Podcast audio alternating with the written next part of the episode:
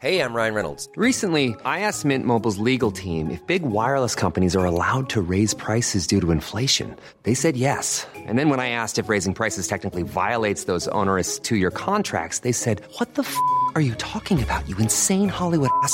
So to recap, we're cutting the price of Mint Unlimited from $30 a month to just $15 a month. Give it a try at mintmobile.com slash switch. $45 upfront for three months plus taxes and fees. Promo rate for new customers for limited time. Unlimited more than 40 gigabytes per month. Slows. Full terms at mintmobile.com. Burrow is a furniture company known for timeless design and thoughtful construction and free shipping. And that extends to their outdoor collection. Their outdoor furniture is built to withstand the elements, featuring rust-proof stainless steel hardware, weather-ready teak, and quick-dry foam cushions. For Memorial Day, get 15% off your Burrow purchase at burrow.com slash ACAST and up to 25% off outdoor.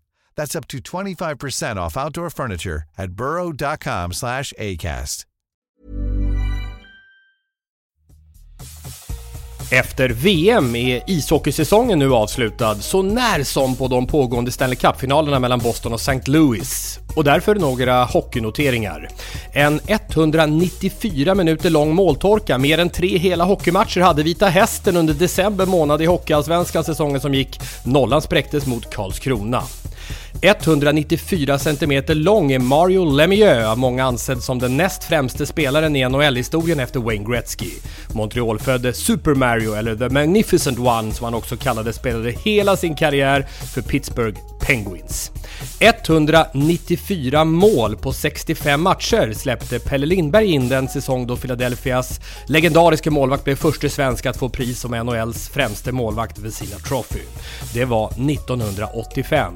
Senare samma år avled Pelle Lindberg tragiskt i en bilolycka. 194 avsnitt av Sporthuset är vi uppe i nu!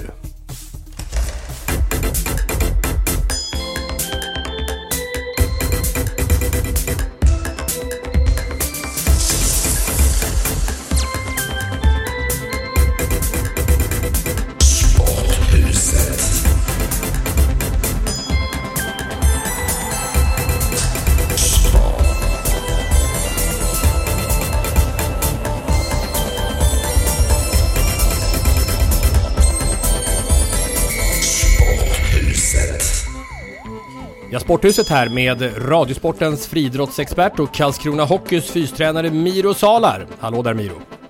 Hallå där, nog var du tvungen att passa in där. Du, att vi släppte in ett mål mot Vita Hästen, det var ju för att stärka deras självförtroende. För hur tror du det gick i matchen? Vi vann. Ja, det gjorde det. Ja, vi gjorde det. Annars extra mycket friidrott idag med anledning av Bauhausgalan som avgörs denna torsdag på Stockholms stadion. Det som förut hette DN-galan. Ja, vi har alla en jätterelation till Stockholms stadion och DN-galan speciellt. Så att, eh, jag ser verkligen fram emot det. Expert på Radiosporten sedan 2001, eh, Miro Salar alltså. Och vi har finfrämmande med oss, eh, nämligen två av dem som gjorde att vår eh, start på vår gemensamma bana på Radiosporten Miro från 2001 och framåt verkligen blev magnifik, eller hur? Ja, men så är det ju självklart. Eh, Vi har ju fått en del beröm Tommy, men det beror mest på de prestationer som våra friidrottare gjorde. Det är ju svårt att inte bli engagerad och positiv och glad och lyssna på oss, men framförallt för deras resultat de gjorde. Så den gyllene generationen som vi kallar dem och ja, det är väl mycket vi har kallat dem. Vi anropar helt enkelt eh, Christian Olsson och Sanna Kallur. Är ni där båda två? Jajamän, Jajamensan. vad fint att få vara med. Ja, vi kan pera ihop lite du och jag Sanna här. Ja, fortfarande, även om det var ett tag sedan. Vi var ju i London på eh, friidrotts-VM för Eurosport och du är också med i vårt OS-gäng på Discovery. Ja, det stämmer. Kul är det. Vad gör du annars om dagarna just nu? Just nu i maj är jag eh, friidrottstränare på gymna- friidrottsgymnasiet här i Falun. Jag har ett litet vikariat bara en månad. Ja, du är i Falun va Sanna, just nu när vi pratar? Ja, jag är i Falun. Det stämmer. Och Christian som sig bör på Sveriges framsida. Det stämmer väldigt bra. Strax söder om Göteborg i Lindome. Vad, ja, det, du har ju gått över i ett, eh, efter karriären i ett agentskap här, eller hur? Berätta. Ja, ja, manager agent, vad är skillnaden? Ingen som Mm. riktigt vet. Men eh, nej, jag har jobbat nu eh, med mitt egna management här nu i snart fem år faktiskt redan. Så att eh, jobbar med Daniel Westfeldt och Stina Funke på JRS Sports Management. Vad säger du om de här båda Miro eh, som idrottsutövare och personer så som du känner dem, Christian och Sanna? Massa positiva minnen från allt de har, men framförallt det jag ibland saknar bland idrottsmän, deras ödmjukhet och alltid tillgängliga. Eh, oavsett om vi står med en mikrofon framför dem eller om man pratar med dem privat så det är ju två riktigt stora föredömen. Och vi har ju pratat en del om att eh, det blir svårt att upprepa den gyllene generationen. Men vi ska också prata om nu, kan det möjligen vara någonting stort på gång igen?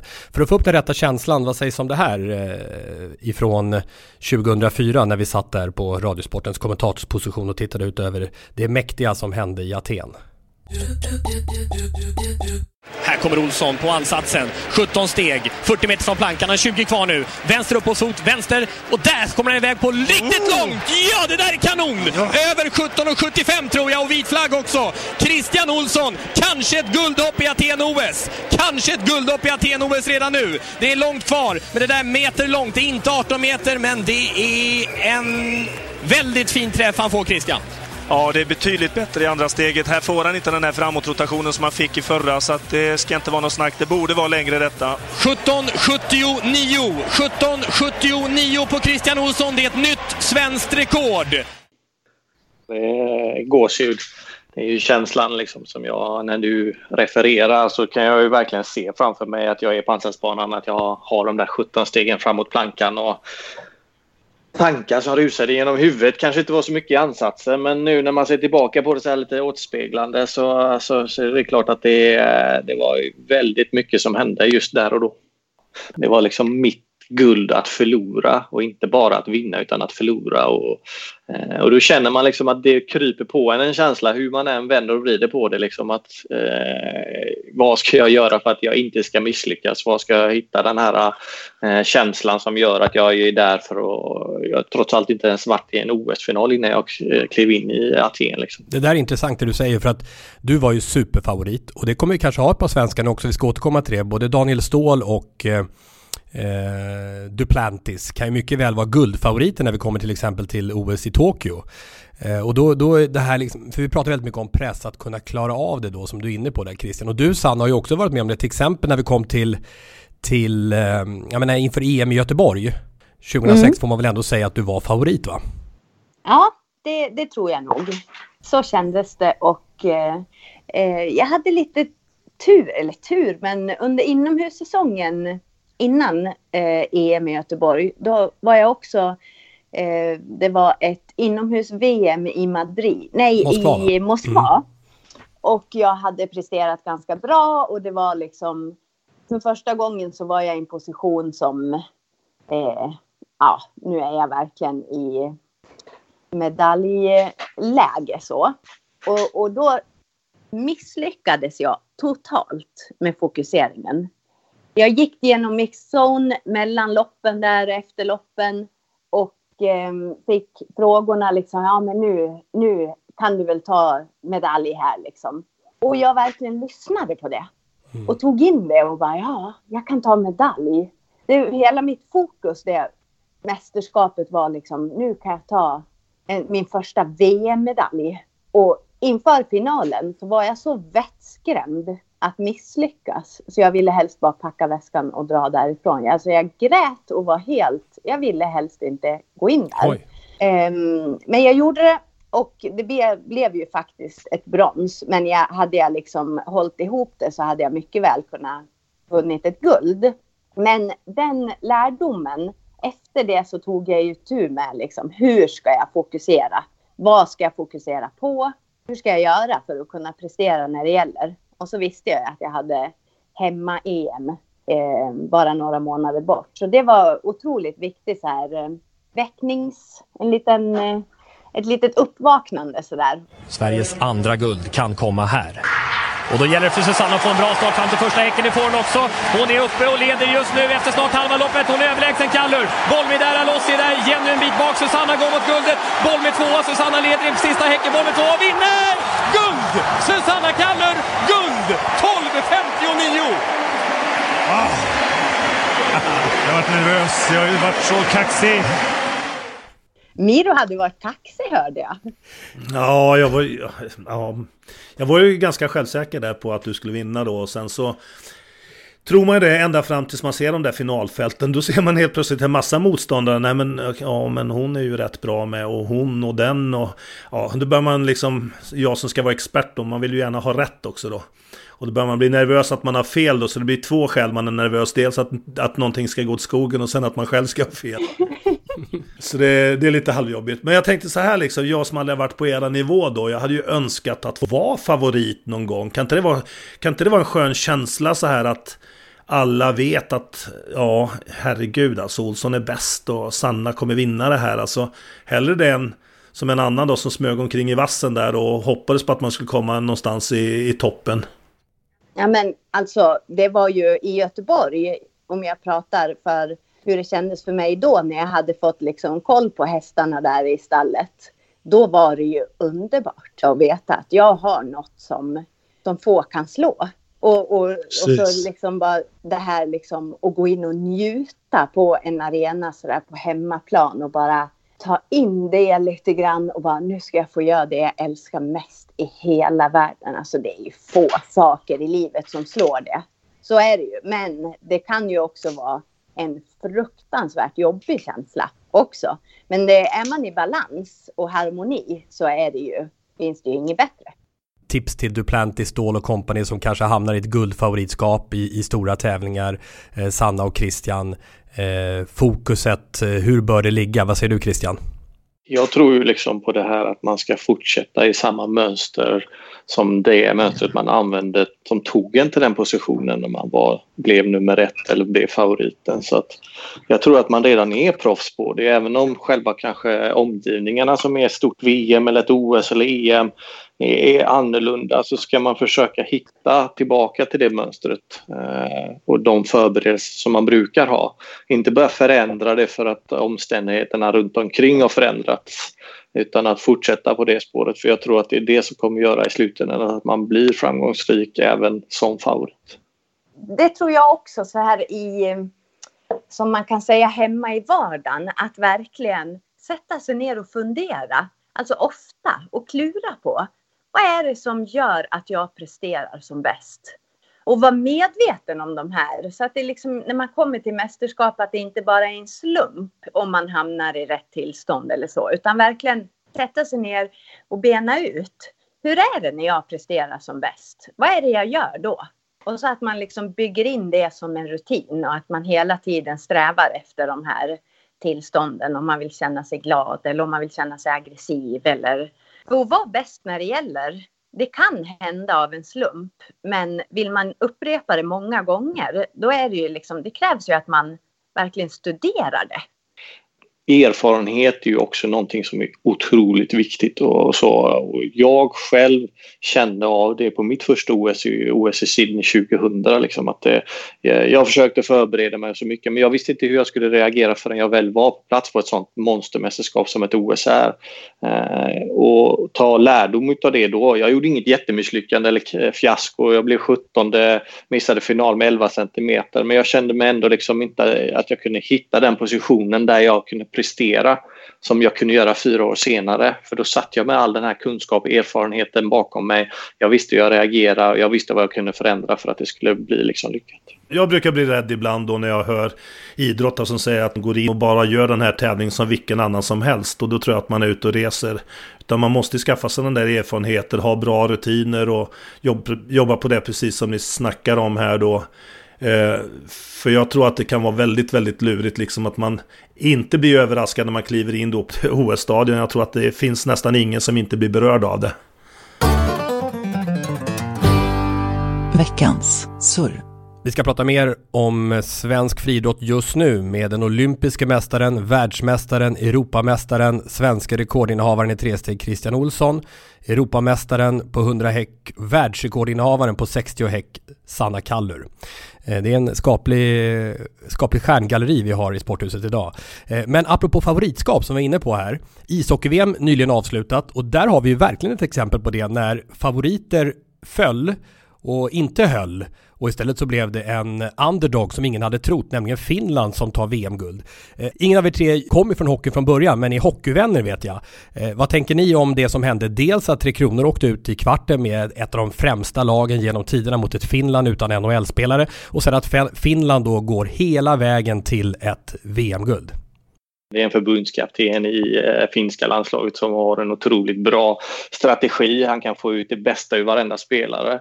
Men jag tror också att det handlar om att det var många som stirrade sig blind på de här eh, meritlistor och, och, papper och så som var.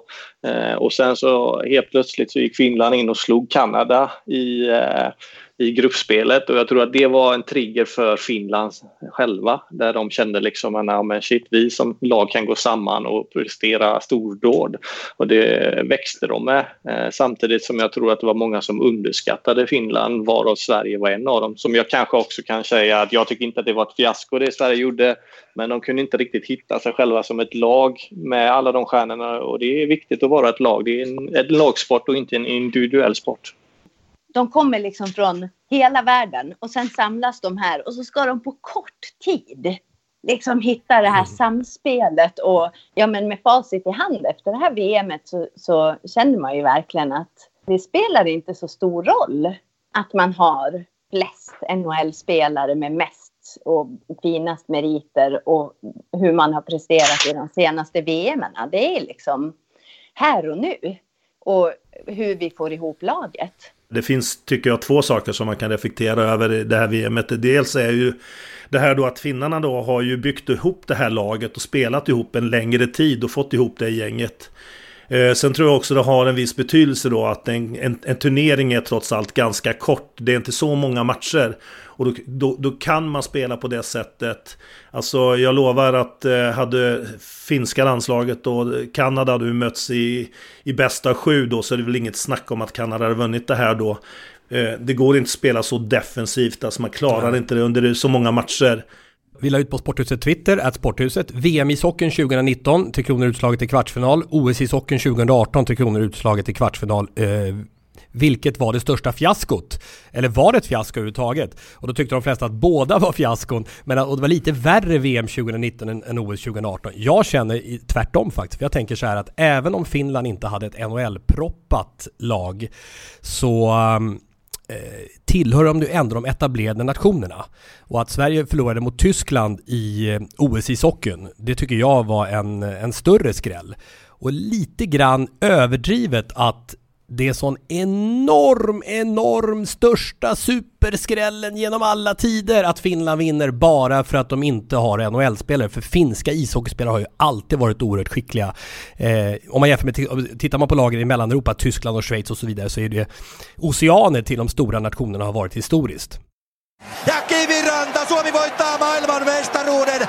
Muutama sekunti jäljellä, sekunnit kuluvat. Kaikkien aikojen temppu suomalaisessa jääkiekossa on tapahtunut. Suomi voittaa MM-kultaa numeroin 3-1.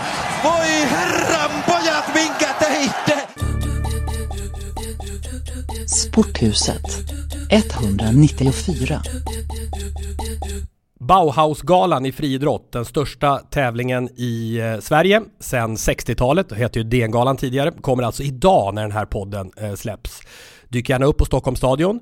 Eh, det brukar vara, ja det blir ju, det är ju internationell strålglans verkligen när det handlar om en Diamond League-tävling i Stockholm. Och mycket svenskt också intressant. Daniel Ståhl, världsettan i diskus till exempel, Andreas Kramer, EM-silvermedaljör på 800 meter Tobias Montler, EM-silvermedaljör i längdhopp inomhus. Erika Kinsey, världssexa i höjd, några utav toppnamnen. Jag gav dig ett uppdrag, jag har gett några sådana här uppdrag genom åren Miro när vi har varit tillsammans på Radiosporten. Även Sanna har fått känna av det någon gång när hon har börjat komma in i experteriet, nämligen att göra en lista! Man älskar ju listor! Så nu då Miro, en lista ja. på de fem hetaste svenska friidrottarna just nu. Eh, plats 5 till 1, varsågod. Du och dina listor, du vet hur irriterande det är för mig. eh, ni, jag vet inte om Sanna och Christian att eh, Tommy har ju haft kompislistor ska ni veta. Ja, det här är ju det här är inte riktigt officiellt. jo, jag tycker att om jag ska lämna en lista så får du lämna en lista på, berätta nu hur du gjorde med dina kompisar, nära kompisar alltså. Ja, men det här var när jag var liten då så då, typ 28-29 år eller? ja, just det. Nej, men, man, ni känner igen den då, gör ni inte det Christian? Så man har listor då på olika saker när man är liten. Men, men jag gick, tog det ett steg längre, så jag hade mina kompislistor då. Eh, och eh, kunde då gå fram så här, Janne du har gjort en kanonsommar, du är uppe på andra plats nu. Det... Ja, det är helt stört. Det, det är sant det här. Det skulle ja, det veta. Det är inget han alltså. skämt om. Nej, eh, vidare. ja, vidare nu till det som händer nu. Ja, ja, ja, ja.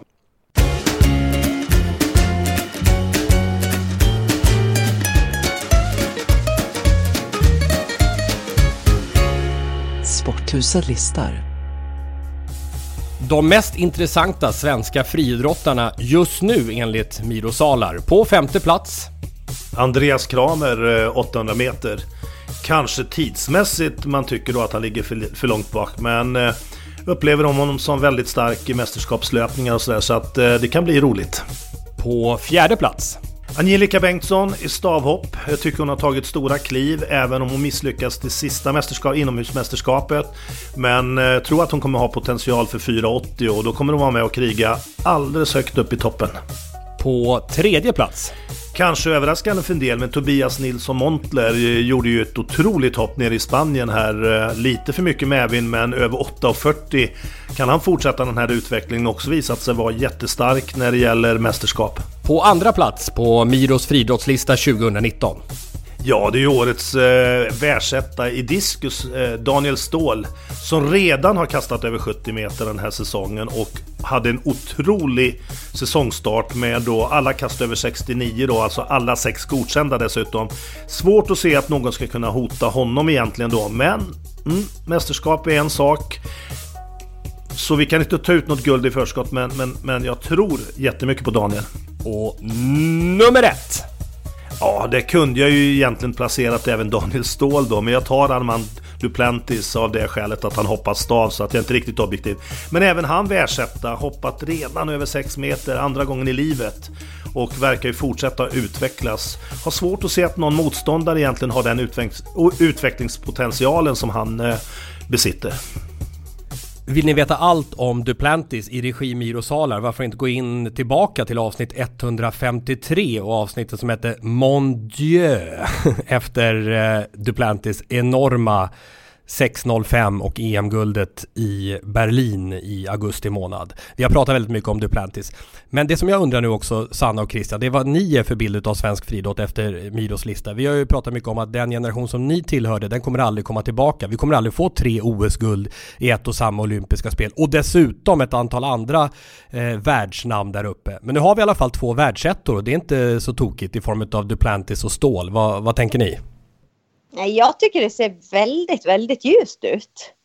Det är ett helt gäng. Det är liksom Duplantis och Stål som är verkligen två superlysande stjärnor. Sen tycker jag den här listan, nu är det liksom tre, fyra, fem här, men jag tycker det finns många fler också man kan fylla på med som bara um, ligger liksom strax där under och skulle kunna ja, men slå igenom. Ja, men sen är frågan om vilken nivå vi pratar om Christian också, för eh, när det är OS, om vi pratar OS-medaljer, eh, möjligheterna för Sverige på den här tuffaste globala eh, sidan.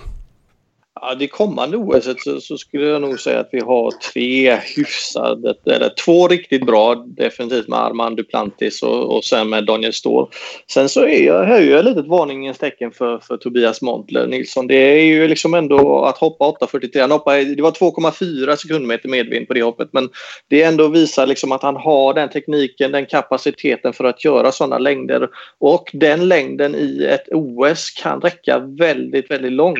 Det kan vara mellan eh, sjätte till första plats. Så eh, jag ser också en, en, kille där det här, jag kan se mig själv i att eh, ett otroligt självförtroende som växer fram. Jag, jag, ser liksom att den här killen tar mer och mer plats på, på de stora scenerna och, och njuter av det här. Han är hungrig och den här hungern som han har är någonting som kan ta honom väldigt långt. Eh, och jag tror att det finns långa hopp i den killen. Han är väldigt snabb, Eh, stark, explosiv, han är elastisk så att eh, det finns mycket som talar för att han ska kunna hoppa långt även framöver. Så att eh, får han en, en, bra resa här nu är 2019 in mot Tokyo 2020 så tror jag att vi har tre personer som är där uppe kanske och slåss om en potentiell medalj. Eh, sen så tror jag att det blir lite tuffare för de andra. Jag tror att det eh, kanske ska hoppas på finalplatser eh, och så vidare. Men vissa av dem kanske skulle behöva ytterligare en, en OS-cykel innan det skulle vara aktuellt att verkligen hitta hem och, och komma till den resultatnivån som behövs.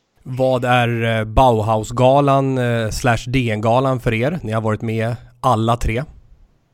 Som arena så, så, och med publiken och den liksom ena, eh, stödet som vi hade under den här gyllene åren så alltså var det ju otroligt roligt att tävla där. Det var ju ett stöd som inte fanns från det som man bara promenerar från gång, ingången bort till, eh, till ansatsbanan så var det ju liksom ena, stående ovationer och applåder och laddad känsla så det, det var fantastiskt.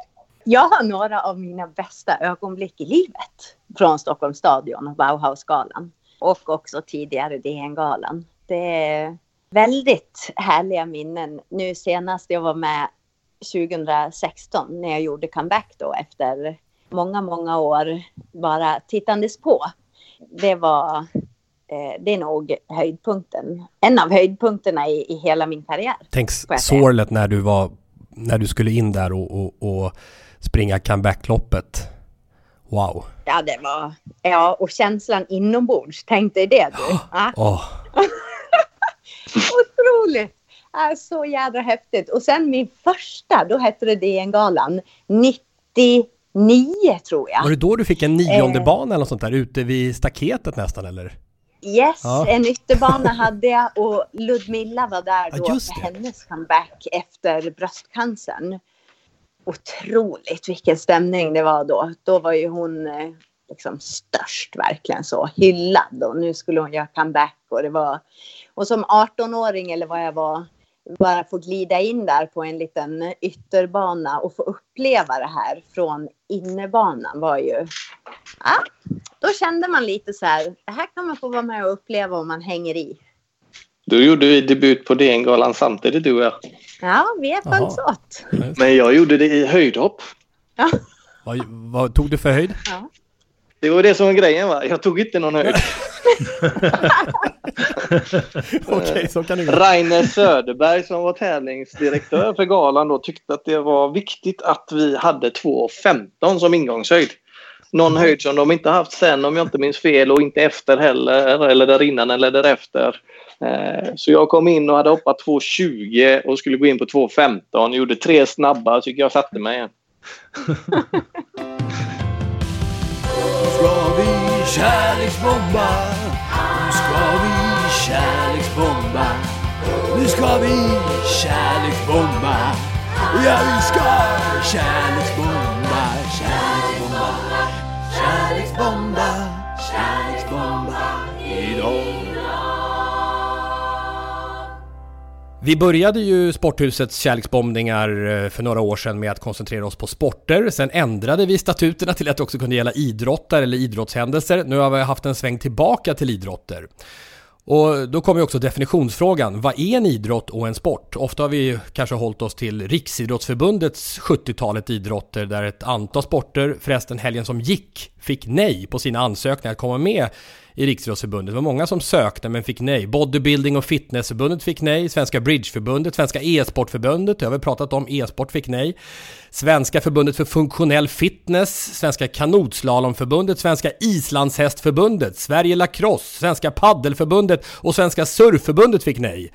Sen var det två som uteslöts också för att de inte riktigt uppfyller kriterierna längre. Svenska Kälkförbundet och Svenska Landhockeyförbundet. Det, är alltså, det här är alltså senaste nytt verkligen från Riksidrottsmötet. Ny medlem kom Cheerleadingförbundet Miro.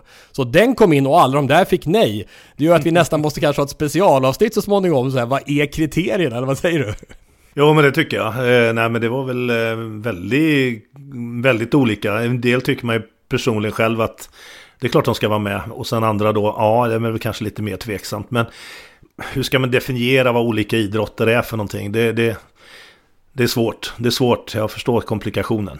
Förra veckan så drog vi Crossfit som inte finns med i Riksidrottsförbundet och heller aldrig har ansökt dit faktiskt. Men i Crossfitens hemland USA så finns ju till exempel Crossfit Games som är lite av ett VM, ett årligt evenemang som arrangeras sedan 2007. Och företaget som arrangerar den här tävlingen marknadsför den som det ultimata fitnesstestet och menar att den som vunnit tävlingen kan titulera sig världens mest vältränade person. The fittest on earth. Och det var svenskt på pallen senast tävlingen arrangerades.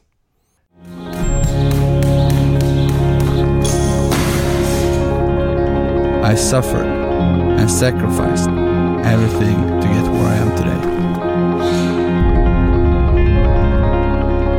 I won't stop now. My name is Lucas Högberg. Den största svenska Crossfit-stjärnan där, Lukas Högberg, slutade på en mycket imponerande tredjeplats i Crossfit Games i USA 2018. Vann gjorde den eh, stora hemmadominanten Matt Fraser.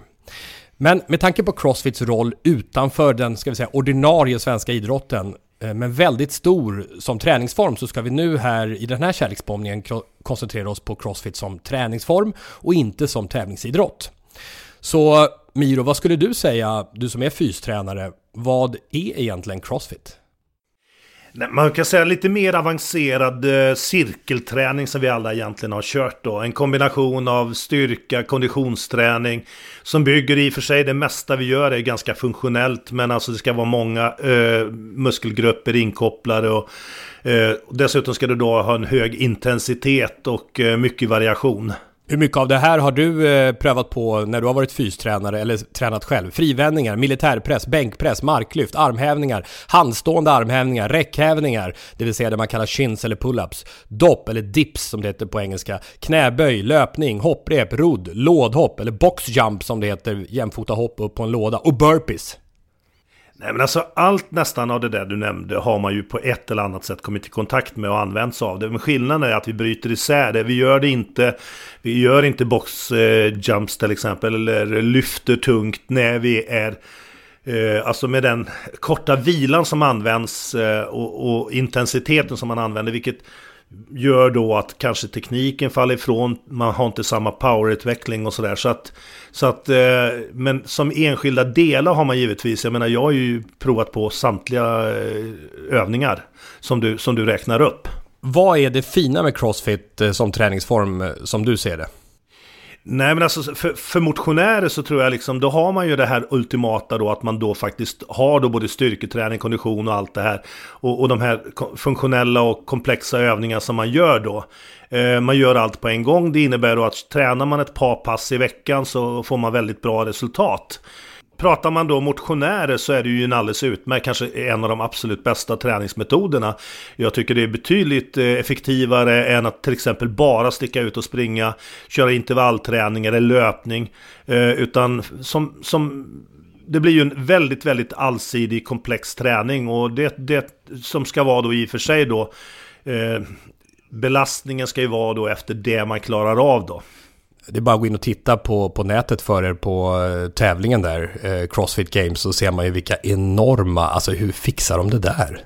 Ja, men så är det ju. Eh, men skillnaden är som sagt om du tar någon av övningarna då så, ja, dips eller chins eller så, så vill vi ju göra dem på ett, ett, på ett sätt som gör då att styrkeutvecklingen blir bättre. Man sträcker armarna fullt ut, man chippar inte och sådär.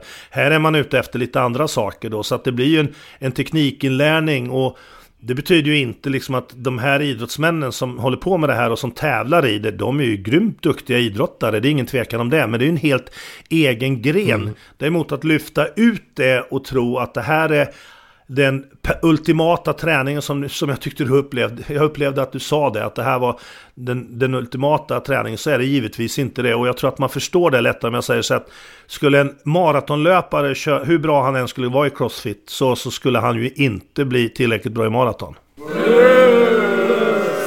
Ja, där kom ett bu, för som elittränare med specifik träning för vissa idrotter så är du inte odelat positiv. Vi måste skjuta in det här, även om det är en kärleksbombning, eller hur?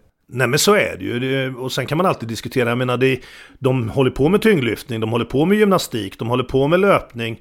Men på vilken nivå? Eh, och den här diskussionen om att man då är världens bästa idrottare. Den har vi haft många gånger du och jag Tom när det gäller mångkampen till exempel i, i friidrotten då. Det finns de som tycker då att, eh, och det har väl jag tillhört lite grann att de egentligen inte är bra på, riktigt bra på någonting. utan de är halvbra på allting. Och sen finns det de som tycker att det är världens bästa idrottsmän liksom, så att det, eh, och kvinnor. Så att det där kan man vrida och vända på som man vill, utan det är väl en personlig uppfattning som, som, som gäller där. Mm. Och du Sanna, om du också ska hänga på här så har ju du en eh, podcast som heter Motionsklubben tillsammans med din syra Jenny. Och eh, där ni ju tar er fram och, när det gäller olika typer av träningsformer och ni måste väl ha testat det här, eller? Som motionärer är vi ju liksom ute och famlar lite grann. Vi har sprungit häck i stora delar av livet och nu måste vi testa olika saker. Bland annat har vi testat crossfit. Och det har ju ingredienser som jag älskar. Alltså jag älskar att lyfta tungt, jag älskar de här gymnastiska delarna. Um, och, men herregud, kan vi backa bandet och bara säga så här, får man kärleksbomba cirkelträning? Ja, gärna. Cirkelträning är ju Guds gåva till motionären. Du behöver bara 20 minuter och din egen kropp och du kan göra hur mycket som helst. Christian, Crossfit? Ingenting jag prövat på så, även om det är många ingredienser i det som vi har gjort inom friidrotten med frivändningar och så vidare. Så att eh, varje gång jag ser det så tänker jag bara, ja men jag, jag, jag lyfter ändå tyngre än vad du gör. Jag har gjort 147,5 kilo så du ser ut som en grekisk gud men jag var starkare. Nej då, de är otroligt När kommer du se ut som en grekisk gud egentligen Christian? När kommer det att ske? Jag trodde redan jag gjorde det när jag var eh, här, men men, men där ser man. Eh, nej, det kommer nog inte ske. Eh, jag siktar nog in mig på att inte se ut som jultomten för mycket bara. Så, att, eh, så får vi se var vi landar någonstans. Vi borde egentligen haft Isabelle Boltenstern här. Eh, hon eh, Eh, kollega till mig på Eurosport och Kanal 5. Hon är ju helt eh, inne i crossfiten och hennes pojkvän Alexander Elebro tävlar också i, i den här sporten. Hon skrev så här på, i en krönika som en avslutning på det här ämnet. Crossfit är uppbyggt så att alla kan köra tillsammans. Oberoende av ålder, kön och tidigare träningserfarenheter. Man anpassar bara belastningar efter förmåga. Det gör att du kan träna ihop med syskon, föräldrar, världens starkaste man och en åttaåring. Ni väljer bara vikter men eh, kan sen köra jämsides. Jag har fått ett nytt sätt att se på min kropp. Tidigare tränade jag för att hålla mig i form. Jag räknade kalorier, skämdes för hur jag var skapt och använde träningen som bestraffning för någon kanelbulle som jag ätit. Nu är maten bränsle för att orka. Träningen är ett sätt att bygga upp en kropp som fysiskt pallar allt jag vill göra. Gemenskapen, folk hälsar på varandra, främlingar peppar varandra, stämningen, varm, avslappnad, välkomnande. Allt så raka motsatsen till hur jag hade föreställt mig det. Crossfit måste vara det ultimata sättet att komma in i en ny gemenskap om man till exempel bytt stad. Killar och tjejer har lika rätt till utrymmet. På ett vanligt gym så upplevde jag ofta att tjejerna trampade bland konditionsmaskinerna, kändes obekväma när de skulle sicksacka sig fram bland herrarna i fria vikter-rummet. Och jag har aldrig upplevt en träningsform som är mer omväxlande, mer genomgående eller mer träningsverksframkallande för den delen. Eftersom träningsformen är så effektiv blir man snabbt också bättre och när man märker att man blir bättre så blir man glad. Och blir man glad i samband med träning så är halva jobbigheten borta. Ja, men det låter ju helt underbart. Och det är ju sådär, alltså det är ju sådär träning ska vara. Att man tycker så mycket om det att man bara vill gå dit och ha roligt. Och Crossfit tycker jag också ska ha en eloge för att ha hjälpt till att liksom skapa den här platsen för tjejer i den här hörnan där det ligger skivstänger och fria vikter. För det, eh, där vet jag att många liksom tvekar att gå in, motionärer och, och, vanliga tjejer. Liksom. Så det har ju Crossfit eh, betytt jättemycket för det. Och också ett uppsving i stort för eh, tyngdlyftning, styrkelyft. Jag tror att de sporterna har rätt mycket att, att tacka Crossfit för. Christian, eh, hur ser din träning ut just nu? Nej, det ser ganska bra ut. Jag tränar varannan, var tredje dag. Eh, någonting. Eh, jag har mitt lilla Rocky-gym i förrådet. Jag har slängt in lite olympiska frivikter från Eleiko. Eh, och sen är jag ute och springer, spelar paddel. Eh, I och för sig formen är, blev lite sämre igår efter en liten bristning i vaden eh, när jag skulle dyka på en eh, stoppboll i paddel. Men så är det. Gubbvader kanske. Mm. Vi, säger, vi avslutar med din gubbad eh, Christian. Tack för att ni var med oss. Det var ett rent nöje. Ja. Ja. Kul att vara med. Och lycka till med podden där. Tack så Vi, vi jättemycket. ska lyssna på den också. Vi tipsar om den såklart. Motionsklubben. Sanna och Jenny. Eh, som, Motionsklubben med systrarna Kallur. och ex, eh, eh, innehållsdeklaration igen. Vad gör ni i den podden? Vi testar motionsformer. Eh, varje vecka provar vi en ny motionsform och så intervjuar vi lite olika experter inom så här, träning och hälsa. Och så pratar vi hur det går för oss som motionärer och ja, olika träningsvarianter. Stort tack för att ni var med i Sporthuset, Christian och Sanna. Tack själv.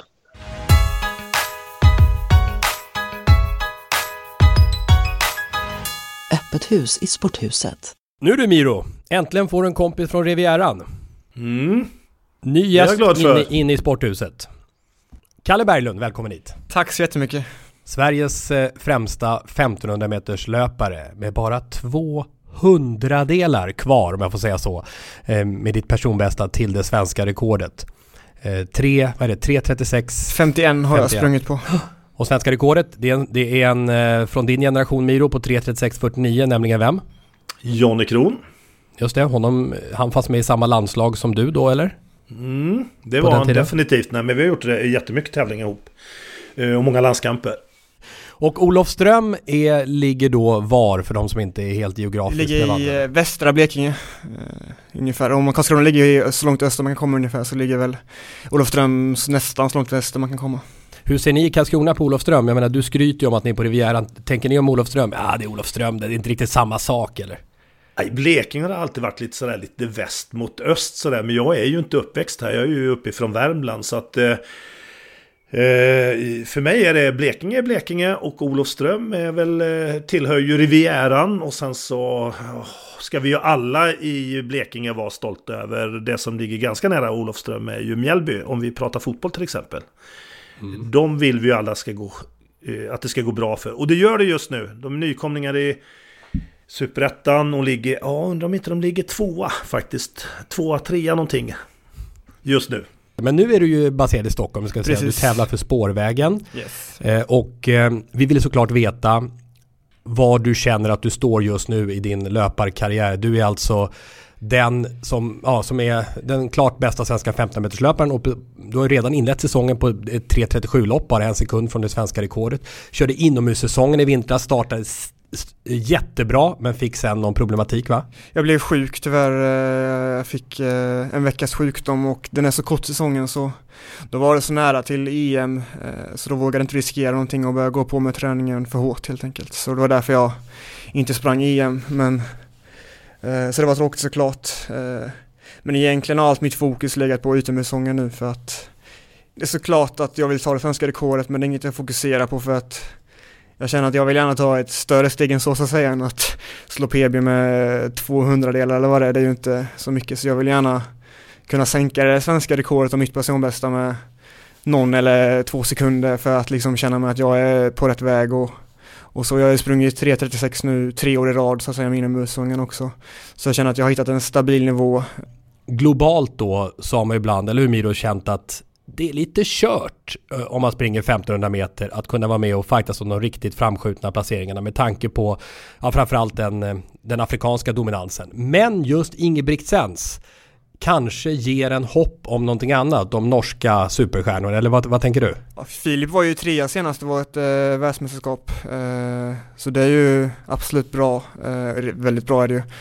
Eh, så det är klart man känner att det finns chans och att om man gör det lika bra eh, som de har gjort det, att vara med där uppe och slåss. Och det är såklart mitt, min dröm att kunna vara med där uppe på ett VM eller OS, att vara med i finalen och kunna om man gör ett riktigt, riktigt bra lopp eh, kunna knipa en medalj. För att som sagt i mästerskap så är det inte bara den som springer snabbast som vinner, det ska vara taktik och eh, allting så allt kan hända nästan i en mästerskapsfinal på medeldistans.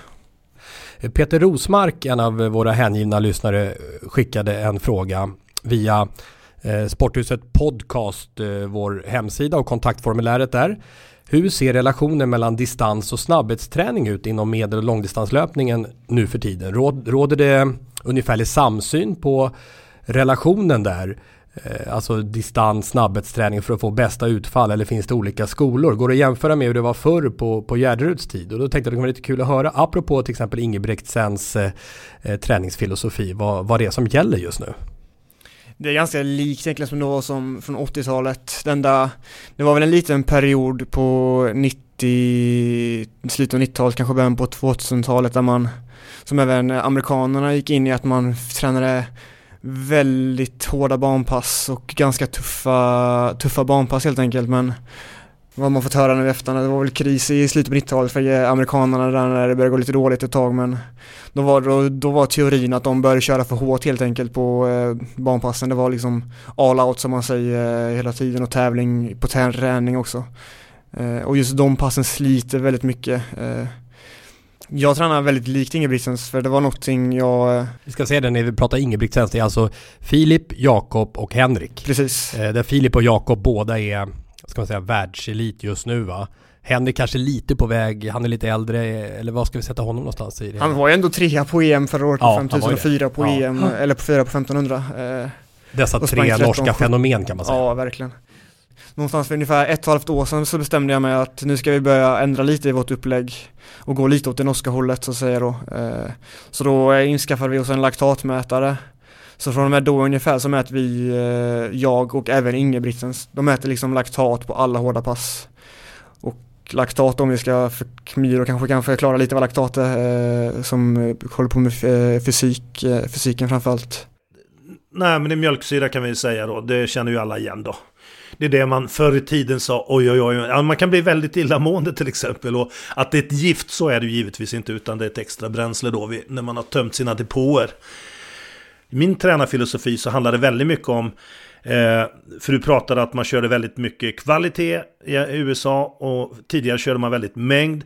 Jag har alltid sagt så att man ska undvika träning i gråzonen. Utan jag tycker då att har man ett antal riktigt högkvalitativa eller träningspass så måste man ha öka den lågintensiva träningen. Så att man är i ytterkanter då så ska vi göra det i en skala från vitt till svart så tycker jag att det man ska undvika är ju då eh, gråzonsträning. Och det är min fråga till dig Kalle. Kan det här översättas på något sätt till ditt sätt att tänka träning?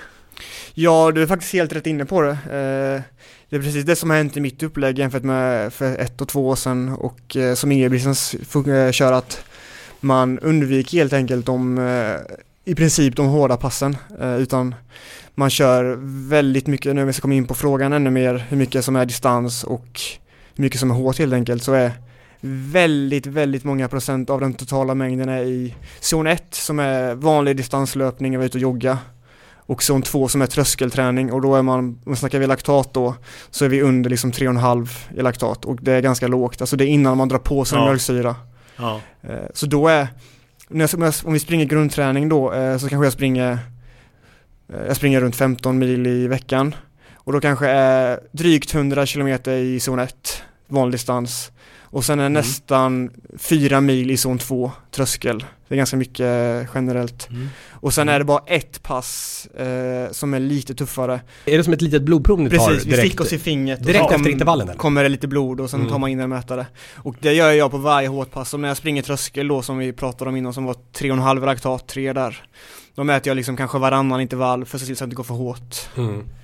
Eh, och det är också någonting, det där är ju väldigt Ingebrigtsens inspirerat och eh, jag tog hjälp av en eh, norsk fysiolog som eh, har bra koll på det här i, i höstas som även har hjälpt eh, Mikael Ekvall som springer maraton. Eh, så det är mycket, jag snackar mycket med Ekvall och han fysiologen en del och sen såklart får man ju ta sina egna, egna filosofier också för man kan inte bara kopiera helt annans upplägg för man måste även anpassa det till sig själv också.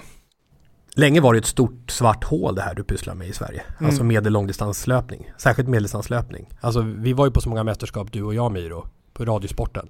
Och det hände mm. absolut ingenting. vad gäller svensk medeldistanslöpning. Men nu har någonting hänt. Eh, det är du, det är, det är Kramer, vi hade Andreas Almgren här tidigare. På kvinnliga sidan har vi eh, Lovisa Lind och Hanna Hermansson och Meraf Bata. Och det har varit medaljer på EM och så vidare, flera stycken. Vad är det som har hänt? Vi kanske börjar bära lite frukt av den gyllene generationen om jag säger så med, Holm och Klyft och Olsson och eh, hela det gänget som att då kanske vi unga som är, var unga då började med friidrott helt enkelt.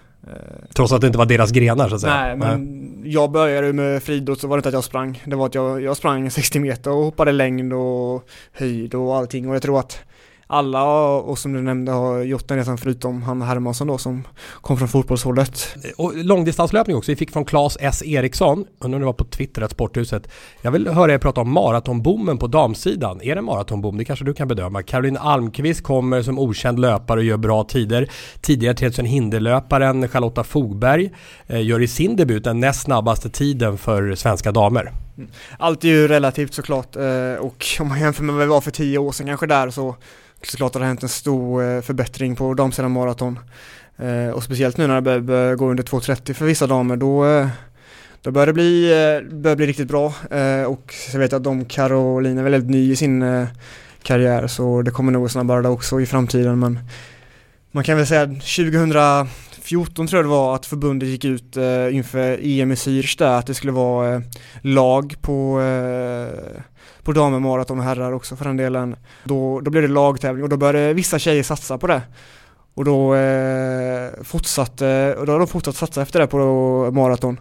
Det är Stockholm Marathon också i övermorgon när den här podden kommer ut. Så det är en enorm, just på Stockholms stadion, både Bauhausgalan torsdag, Stockholm Marathon lördag. Har du sprungit maraton någon gång? Nej, nej, nej. nej det... Du skulle sett minen där, han är helt chockad. Det är lite kul då, för man kan tänka sig, man är så bra på att springa långt. Jag menar, du skulle ju fixa det där utan problem. Ja, alltså det skulle, klart det skulle bli jobbigt. Ändå tyckte du var en utopi, såg jag dina ögon. Muskulä muskulärt skulle det bli lite jobbigt på slutet, för jag är inte van att springa så många kilometer. Men skulle jag till exempel, om jag skulle få träna tio veckor inför, så skulle jag klara det väldigt, ganska enkelt och kunna förmodligen springa helt okej okay också. Jag brukar skryta när det gäller maraton, när folk frågar om varför jag aldrig har sprungit maraton. Jag var väl en av de få som lovade att aldrig göra det. Men eh, jag insåg det för att jag gjorde nämligen en mångkamp och sprang 1000 meter och mitt pers där är 2.54. Vilket skulle innebära att jag hade hängt med första kilometern i världsrekordloppet han hade nu sist. Jag kommer inte ihåg vem det var nu. I Berlin va? Ja, i Berlin. Mm. Alltså en, då sprang han alltså, han snittade på 2.54 per kilometer. Snabbare jag har som pers på 1000 meter. Det är sjukt liksom, det, man fattar inte. Nej. Det går undan alltså. Nästa fråga till dig Kalle, från Ludvig Johansson. Han hade lyssnat på avsnitt 182 när vi, det var jag som pratade om det här med hur snett det kan vara ibland, hur vi ser på olika sporter. Jag pratade om bordtennis, enormt global sport som får ganska lite utrymme i media. Längdskidåkarna däremot, nästan status som rockstjärnor trots att sporten är väldigt liten. Och där fick eh, Ludvig då tänka på VM i terränglöpning, ett mästerskap som anses vara världens tuffaste löpartävling. Extrem bana, löparna sprang genom lera, gigantiska eh, vattenpölar, till och med upp på ett hustak. Eh, dessutom mördande konkurrens då de afrikanska länderna har stenhårda uttagningar och formtoppningsläger inför. Det är jättestort där, Kenya, Etiopien. Och mitt i allt detta springer en svensk doldis vid namn Robel Sia, ska man uttala honom så? Sia. Ja, något sånt. Ja. Har du koll på honom eller? Jag känner honom lite, vi tävlar för samma klubb. Ja just det, han är spårvägen-kille. Ja, ja i alla fall han, han, kom in på 17 plats som bästa europé. Bästa svenska placeringen någonsin i mästerskapet. Men trots det, knappt en enda artikel om den här bragden som han skriver. Det är ju kanske det tuffaste i och med att afrikanerna får ställa upp med på vanliga VM, på friidrotts-VM får de ställa bak kenyanerna eller afrikanerna upp med normalt sett. Man får, varje nation får skicka tre stycken plus en regerande världsmästare. Så då är det bara tre kenyaner, tre etiopier, tre marockaner ja, och så vidare. Utan på terräng-VM får de skicka sex tror jag, mm. från varje nation. Och då blir det ju ännu tuffare för att den fjärde, femte, sjätte kenyanen är fortfarande väldigt, väldigt bra eh, om man skulle jämföra på banlöpning också och så vidare så. Dessutom passar ju afrikanska löpare väldigt väl. De, är, de springer väldigt mycket på det sättet också i Kenya. Det är därför de är så duktiga på hinder ju. Ja. Alltså de, de springer, jag vet, eh, när de tränar tillsammans så springer några i diket och så vidare, upp och ner och... Jag har varit i Kenya på träningsläger ja, och mm. Det var inte många platta meter där kan man säga. Det var antingen upp eller ner. Mm. och, och, det är också väldigt hög höjd så det är extremt jobbigt att springa i backarna tycker även jag.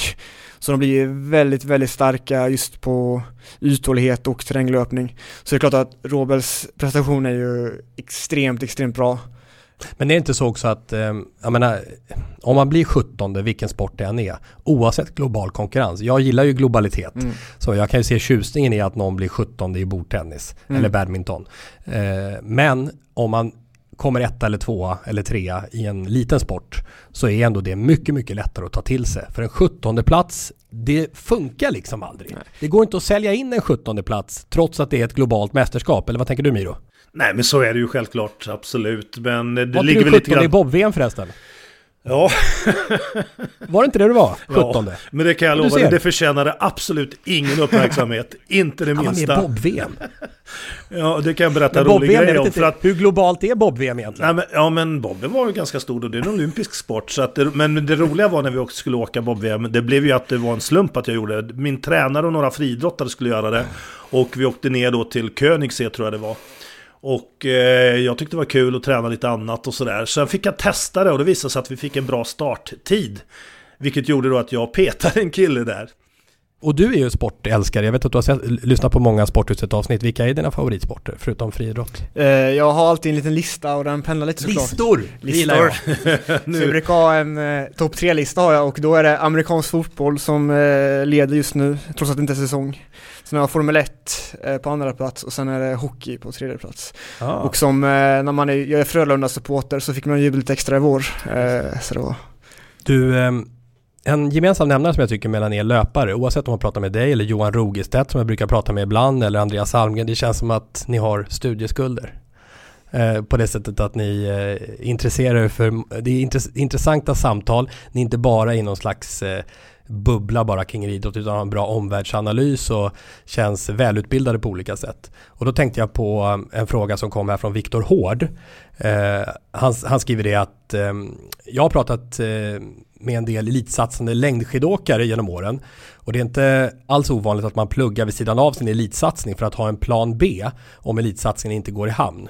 Och jag har även en del inblick i en del lagidrotter, elitnivå även där och där känns studier vid sidan om elitsatsningen inte lika viktiga. Självklart existerar det men inte lika mycket som jag sett inom individuella idrotter. Jag inbillar mig att den individuella idrotten i större utsträckning lägger mer krut vid att ha en utbildning när karriären tar slut än lagidrottare. Är individuella idrottare mer varse om att det finns ett liv efter idrottskarriären jämfört med exempelvis hockey och fotbollsspelare? Det var intressant att höra vad, vad ni eh, tänker om det här, eh, Viktor Hård om man jämför med en hockeyspelare i SHL-nivå idag som spelar i fjärde kedjan tjänar ganska bra pengar då. Han tjänar mycket, mycket mer än vad jag gör och alla mina andra löparkompisar. Och i nästan i de flesta i fredslaget ska jag säga att eh, det, det, är några få som tjänar lite pengar på det men jag går knappt runt liksom och då jobbar jag, jag jobbar vid sidan om eh, lite och pluggar lite också då blir det att då måste man ju tänka lite mer kanske på vad händer efter karriären om jag inte blir bättre än så här eller om jag eh, blir skadad eller så, så vidare. Så då, då tror jag att man pluggar eller jobbar eller något sånt vid sidan om. Det är i princip alla, alla, i princip alla löpare pluggar eller jobbar vid sidan om eh, sin elitsatsning. Du är ju individuell idrottare, före detta Miro, och du har hand om lagidrottare. Ja, nej, men alltså det är ju inget snack om det. Dels så borde de ju egentligen göra det för att eh, ganska unga spelare, redan eh, juniorspelare, alltså i 20-årsåldern då, eh, om de får ta plats i en A-lagstrupp så har de ju inte förstligt betalt, men i alla fall så bra betalt så att de ska kunna plugga utan att behöva ta studieskulder och sådär. Och de har gott om tid, för det är ganska behagligt jobb. I de tunga perioderna så tränar de dessutom mycket mindre än vad Kalle eh, gör i tid. Idag när den här podden kommer ut är det Bauhausgalan. Och vad gäller för dig där då? Yes, jag ska springa 1500 meter eh, mm. mot ett riktigt bra fält. Vilka det ska är bli kul.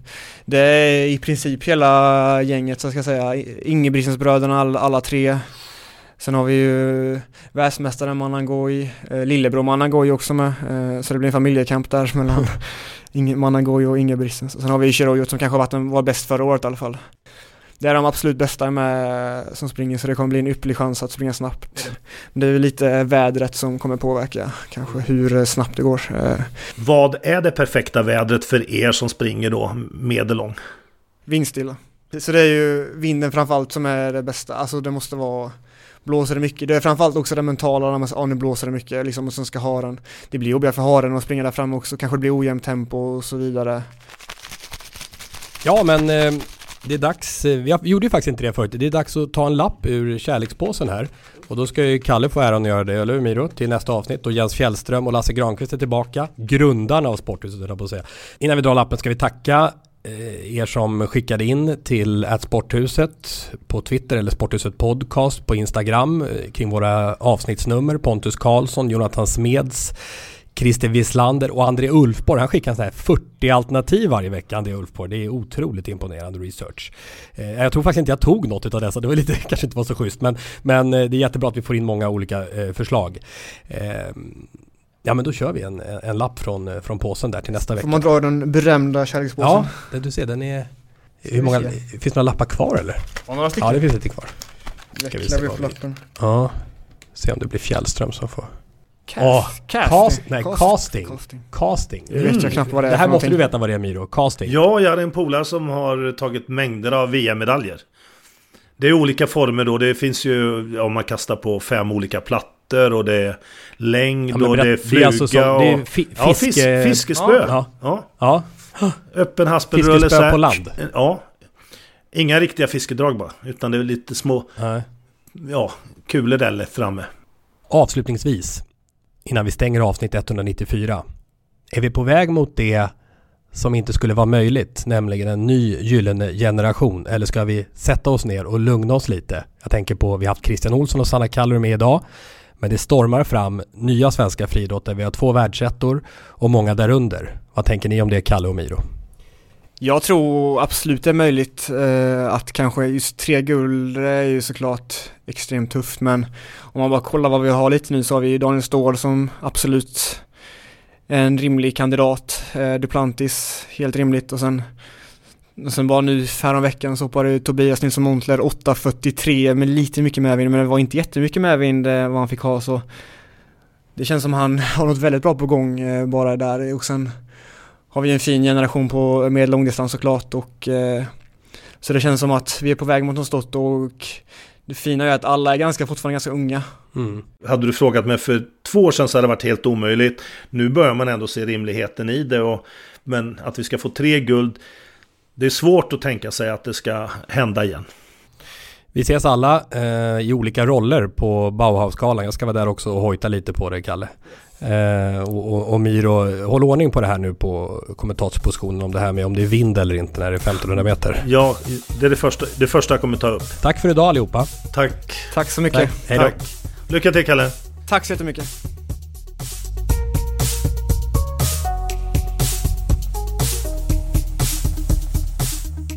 Sporthuset produceras av Tommy Åström och Martin Söderberg. På webben sporthusetpodcast.se Jinglar gjorda av sånggruppen Sonora, Patrik Åhman och Jonas Jonasson. Hörs nästa vecka, Jippi.